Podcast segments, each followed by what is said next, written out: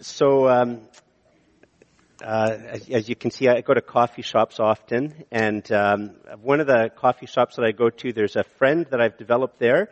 Uh, he's a non-Christian. When I first met him, actually, uh, when he found out that I was, he, he met me sort of because he suspected that I was a, a Christian, uh, because I'd, I'd, have my Bible out, and uh, he began his conversation with me by saying uh, about how he used to be an altar boy.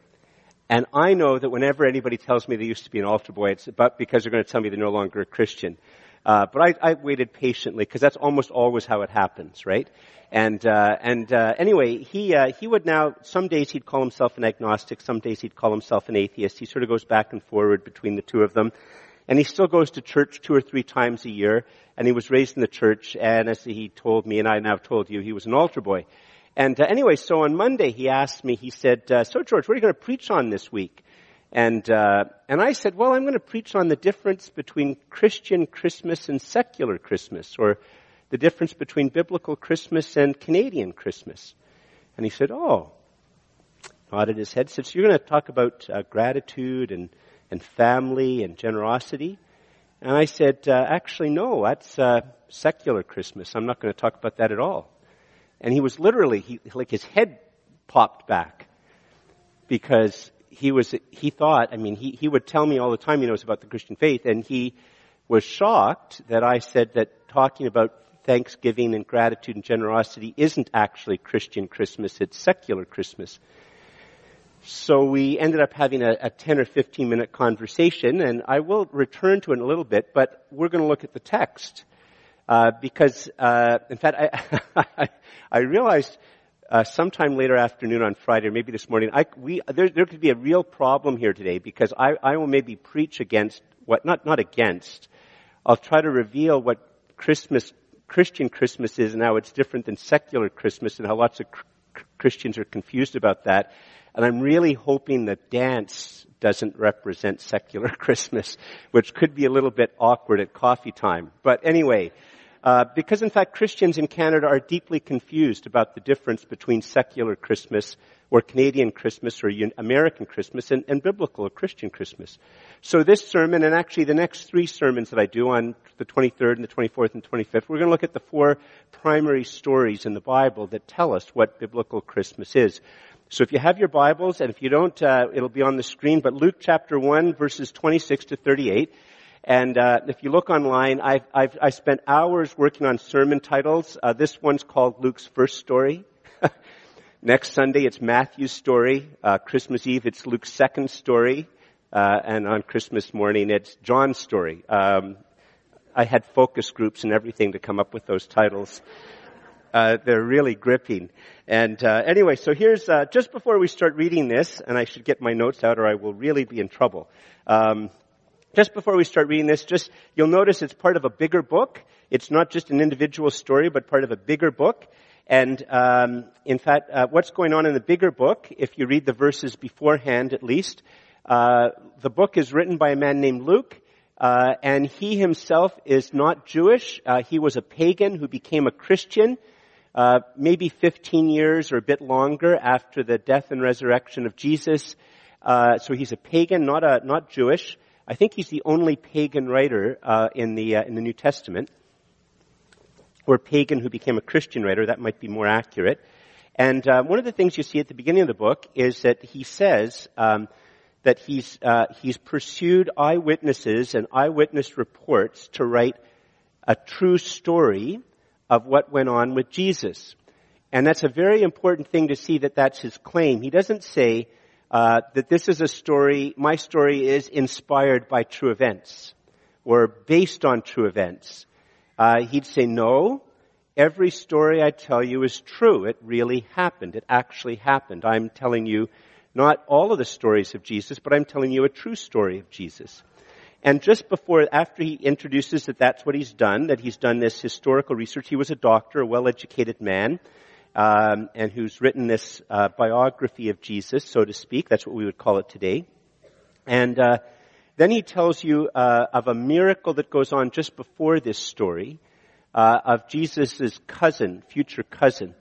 And it's the story of how John the Baptist uh, how he was conceived. And that's the story told just before this. And, uh, and now the story continues on verse 26. And it starts like this. In the sixth month, the angel Gabriel was sent from God to a city of Galilee named Nazareth to a virgin betrothed to a man whose name was Joseph of the house of David and the virgin's name was Mary. And we'll just sort of pause there for a second.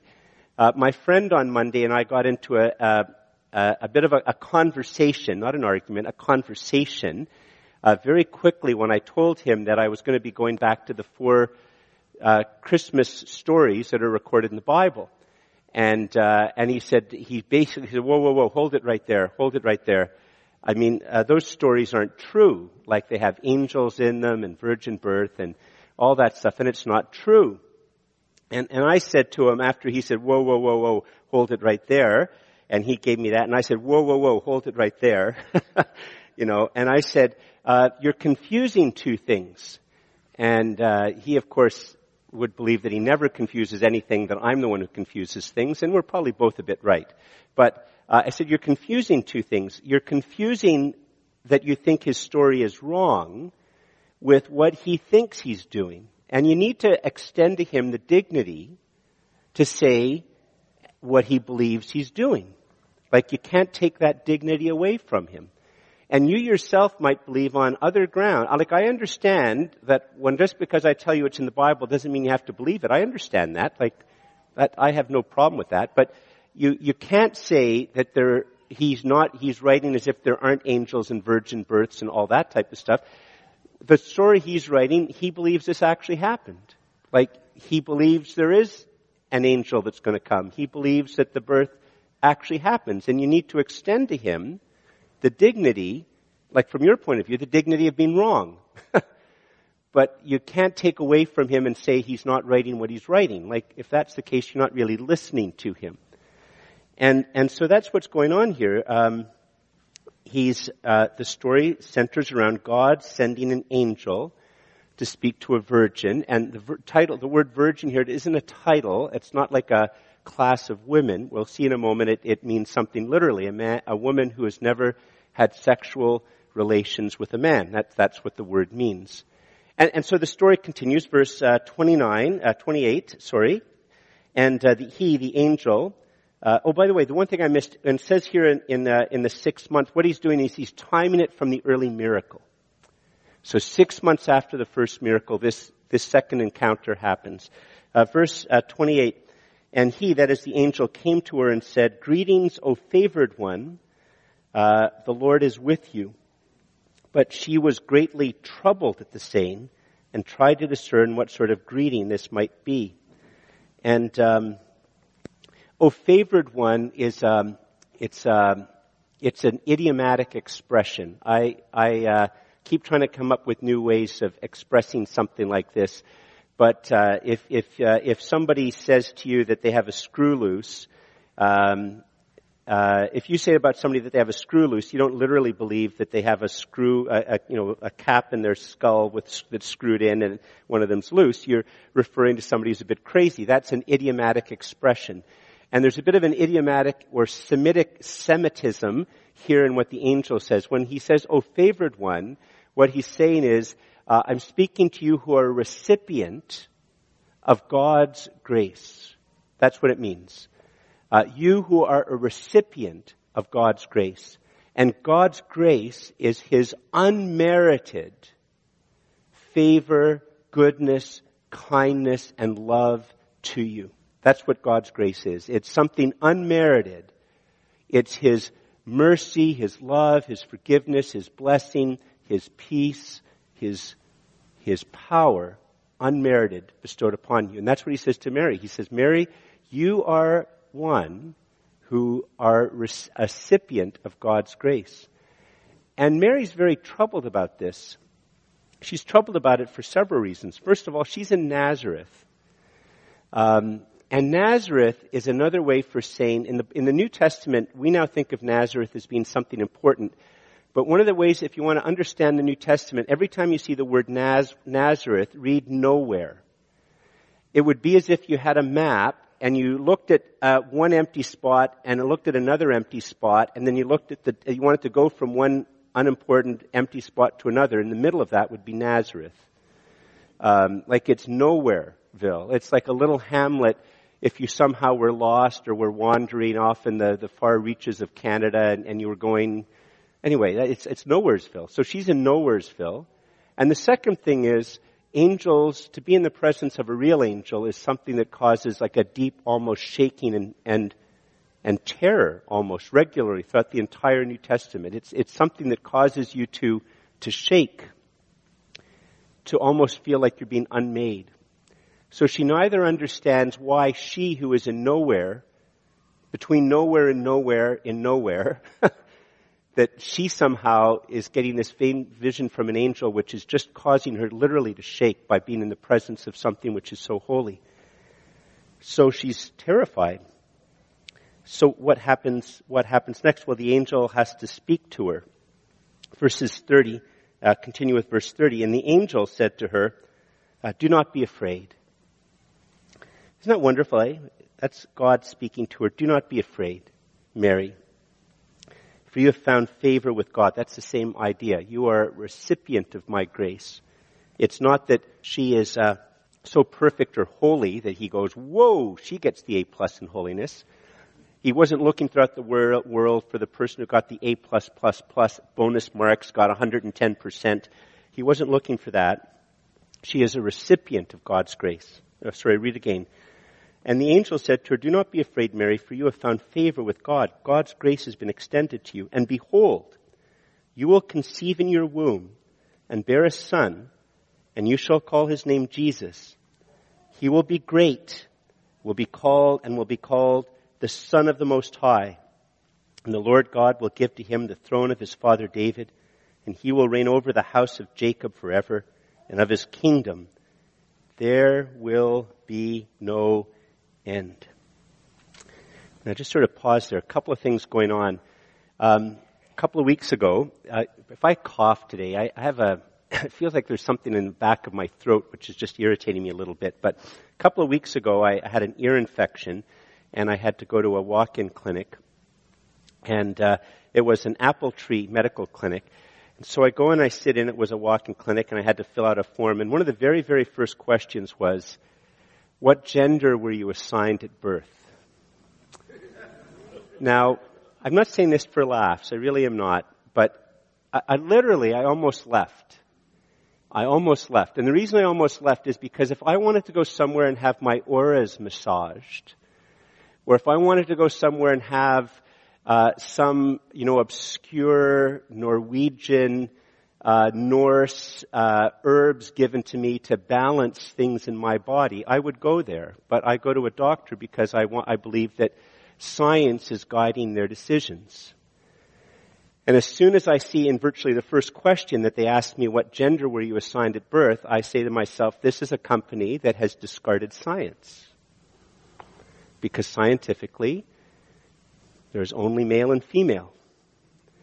I mean, it's amazing how much. I mean, one of the things I think that non-Christians think about Christians is that we're opposed to science. But the, the fact of the matter is that increasingly it's only Christians who actually have a basis and an understanding and appreciation of science. Like it's completely the opposite of probably if you ask the newsroom of CBC or many of the faculty at the University of Ottawa, they would see us as anti-science, but time and time and time again we accept what is validly scientifically known.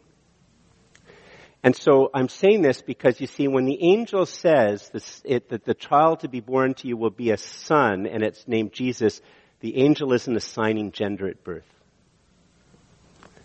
It's a prophecy.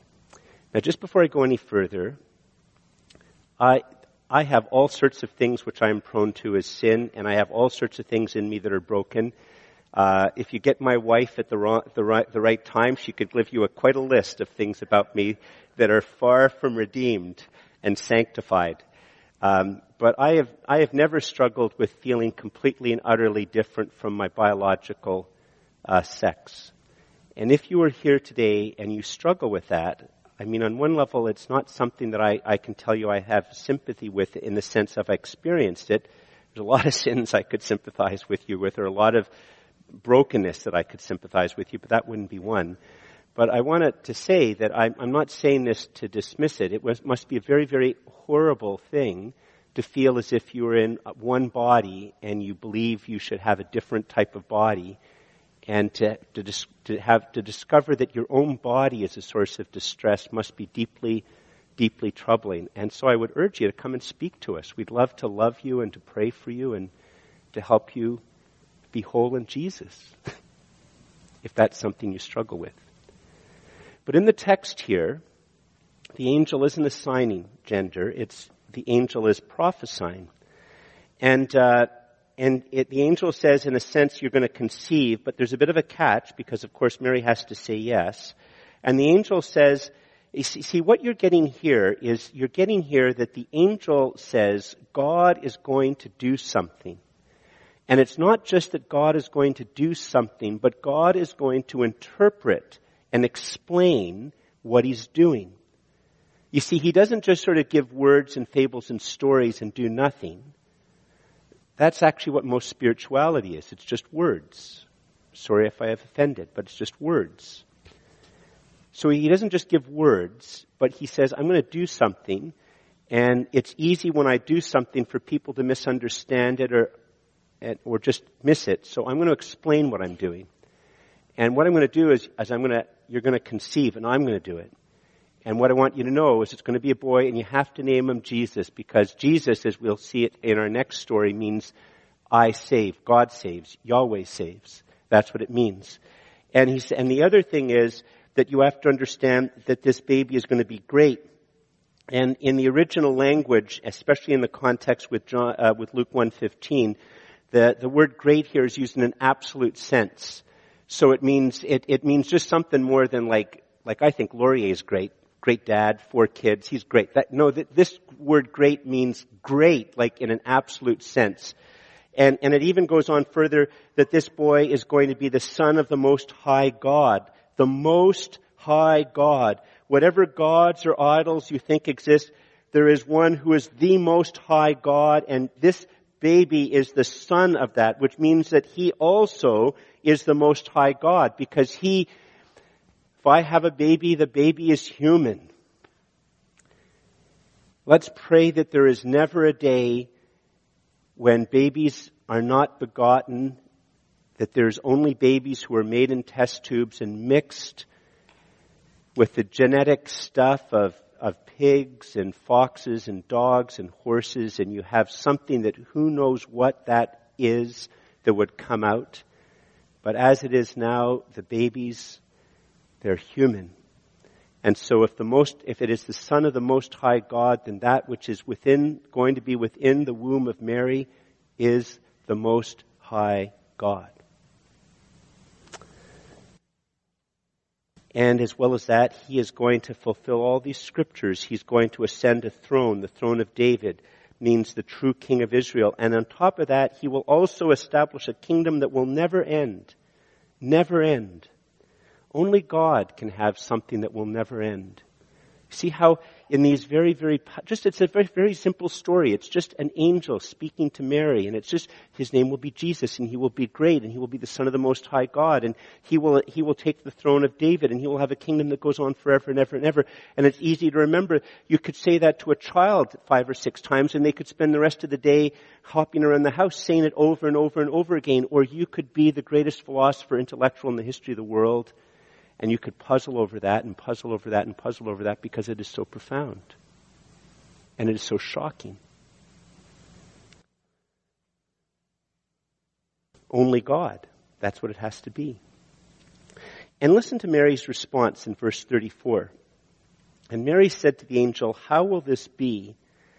And in, in my text it says, Since I am a virgin, but it actually isn't what it says in the original language. What it says in the original language is since I have never known a man.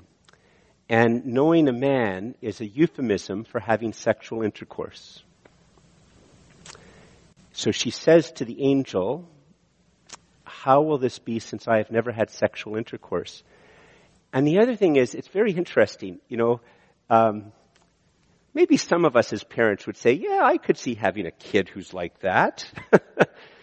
but she thinks of herself and she thinks of Joseph and she realizes that Joseph and her having sexual relations and then her having a baby would never create a baby like has just been described.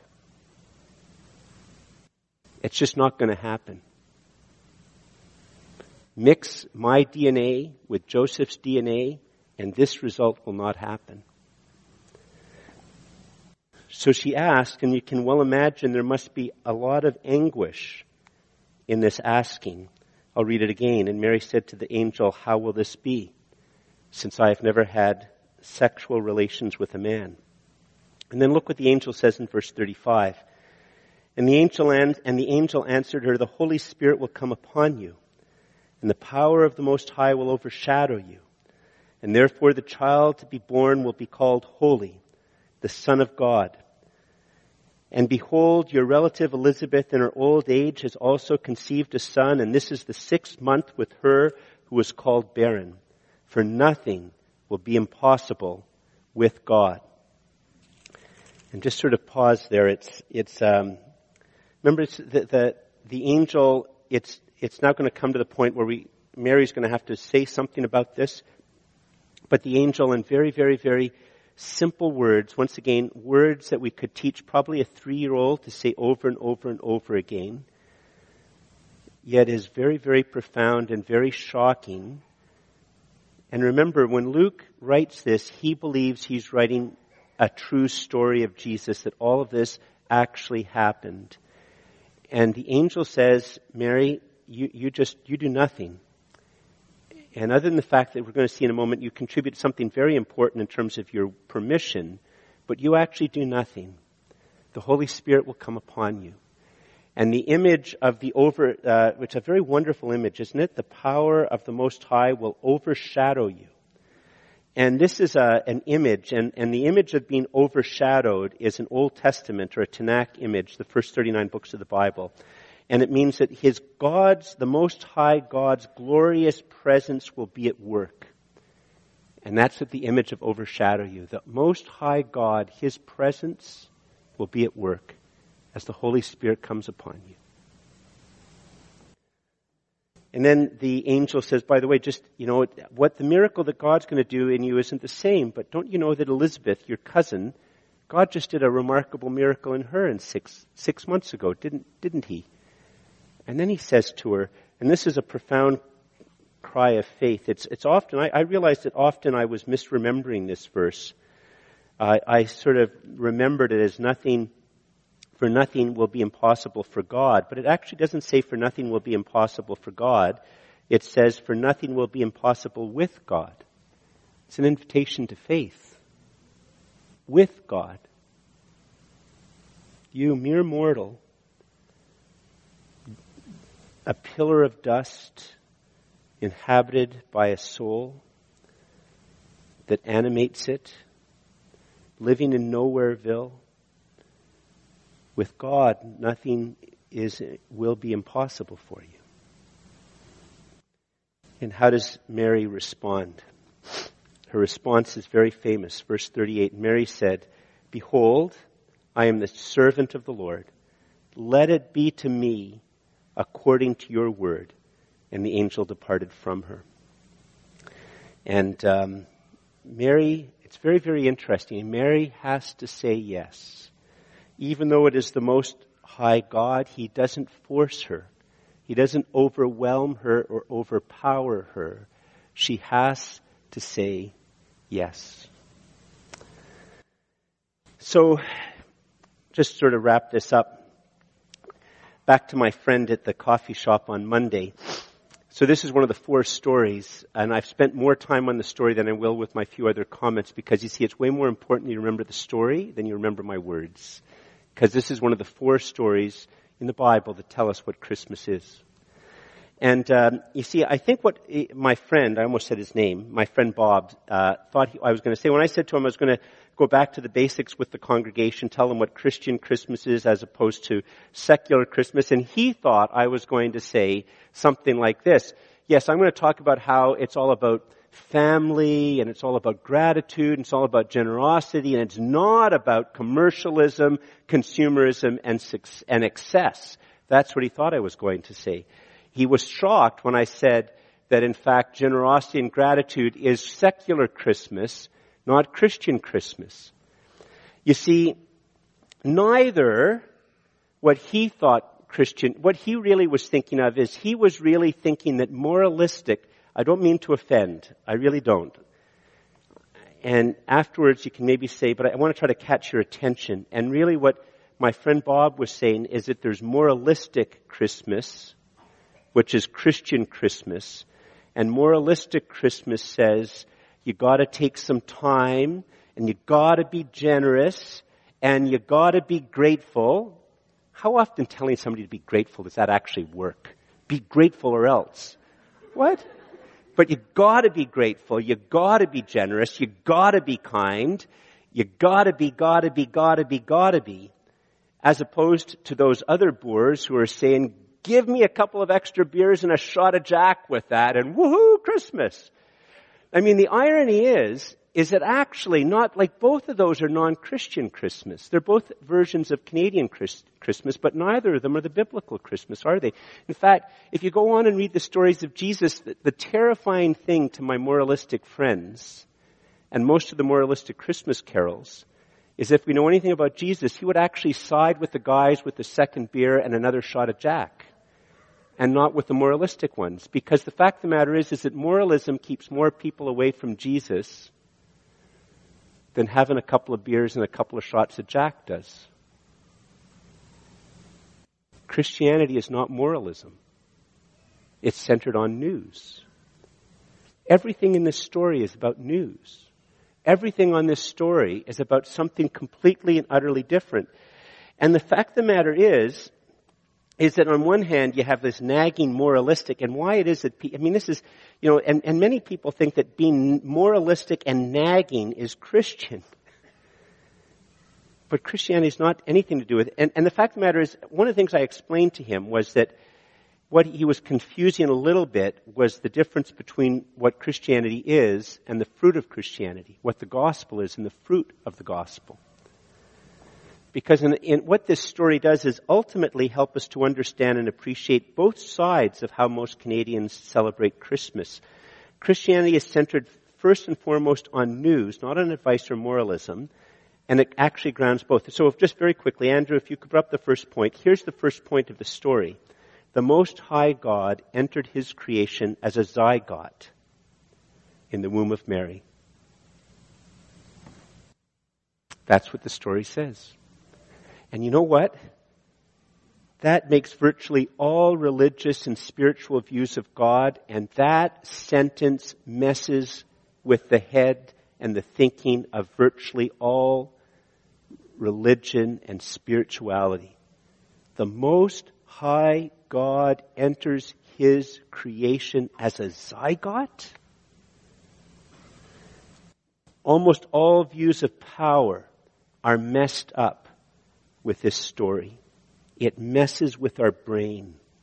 It messes with our worldview as this story starts to grip us. If you could put up the second point. Remember I said the Most High God entered His creation as a zygote in the womb of Mary. And the second point, He came to reign forever. He came to reign forever. And the word is reign, not rule. There's a big difference. You see, um, one of the things that we, you know, Canada's been very upset about or worried about over the last year is if we enter into a certain free trade pact uh, with uh, with our neighbor to the south, or is is a, a, a trade pact with China, or relationships with Russia, in all of those cases, what we're worried about is losing sovereignty. That's what we're worried about. You see, that if we enter into this deal with the United States, we lose some of our sovereignty. The United States gets to dictate some of our laws. The concern about the United Nations and the migration thing is that we will lose our sovereignty to the United Nations. The concern about uh, China is losing our sovereignty, our ability to make our own laws our own ways. And you see, the word rule doesn't imply sovereignty. It just means I have power right now. I rule right now. I got the TV remote. I rule right now. and if one of my grandkids said that, I come in and say, I have sovereignty, give me the remote. it's my house, my remote, my TV, I choose. And that, you see, is the notion of sovereignty, is that, and, and the word reign comes from sovereignty. Reign means ruling with sovereign power and authority. And that which is born in Mary, the Most High God who enters His creation as a zygote in the womb of Mary, He comes to reign forever. And ever, and ever, and ever, and ever. And that can be very, very frightening. And that's why this story, that's why being gripped by this story is so important. If you could put up the next point, Andrew. Because what does this story say? What, how does this whole story work? The angel says to Mary, Mary, you are a recipient of God's unmerited love, mercy, affection, power to thrive, His blessing. You are a recipient of God's grace and it's unmerited. And all the way through he says that. And at the end of the things, after he says, he reveals that he's speaking on behalf of the Most High God who creates all things, sustains all things, can do all things, could crush you and me like that. It wouldn't, he doesn't even have to, it just, whoa. And yet, Mary has to say yes. You see, by God's grace you come under his reign. That's why it's not moralism. What I, in a sense, try to have to tell my friend is all the nagging in the world, all the rules in the world, none of those things will get you into God's reign. You know, it's all about what Jesus did for you on the cross. It's all about the end of this story, what happens later on in the book of Luke. And that God has done everything that has to be done to make you right with Himself in the person and the work and the death and the resurrection of his son. And he does everything with nothing left out. And all he can say to you is, will you be like Mary? And will you say, let it be to me according to your word? And you cannot say, by the way, I have a PhD. God goes. By the way, I'm a victim. God goes. By the way, I'm really good looking. God goes. None of these things matter. All is the answer of yes to his invitation. So by God's grace, you come under his reign. With grace, he reigns. And by grace, you live. And you see, it's, it's out of that, it's out of, out of that, the fruit of that, out of the fruit of that, as this story of grace grips us a natural consequence is to be generous. As this story grips us, it often can, and, and as his reign comes over us, there starts to be the beginning of the mastering of the sexual appetites of a male so that he will not follow every sexual appetite and every time and that he will, he will, he will seek to have those under the rule of Christ that he might enter into a marriage that is holy and is good. It is the fruit of the gospel.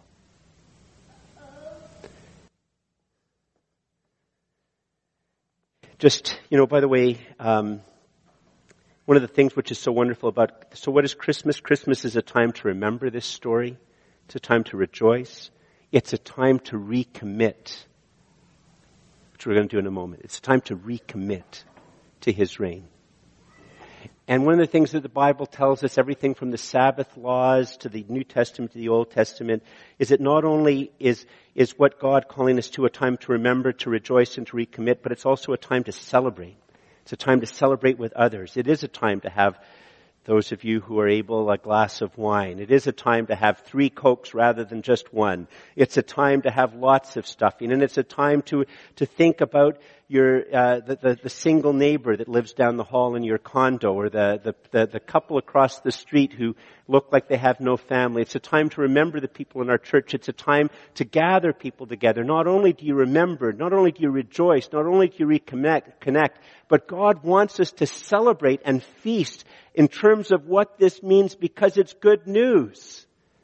And so it is that the longings of our culture are properly grounded. I'm going to ask you to stand, and Andrew, could you put up the final point, please? I mean, this is the call of the story This is the remembrance of Christmas.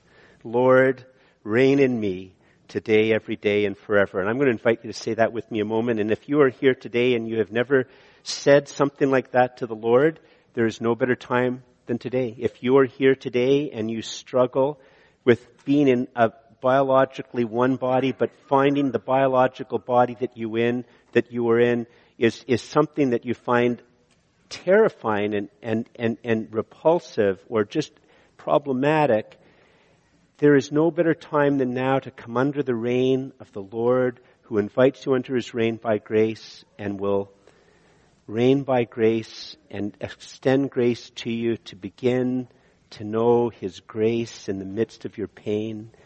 And not just for those whom I mentioned because it came up in the sermon, but for all of us who are broken. There is no better time in your life than today to cross the great divide and be like Mary and say, in a sense, I just want it, whatever you say, that's, I, I say yes to it all. And it's put in the form of this thing. So if you could all, those whom the Holy Spirit leads, if you could say it with me and then I will pray and then we will go into our offertory and then we'll have the dance. All God's people, if you would pray. Lord, reign in me today, every day, forever. Father, pour out the Holy Spirit upon us. Pour out the Holy Spirit upon us. Help us, Father, this Christmas to practice Christian Christmas, to, to be able to say way to go to our non-Christian friends celebrating secular and Canadian Christmas, but Father, to take these times to remember the story, to recommit, to reconnect, and to celebrate, all in the context of, of the Most High entering human race as a zygote, and He comes to rule, He comes to rule with grace. Father, move in our lives and help us to, to celebrate and remember Christmas well as Christians. And all God's people said, Amen.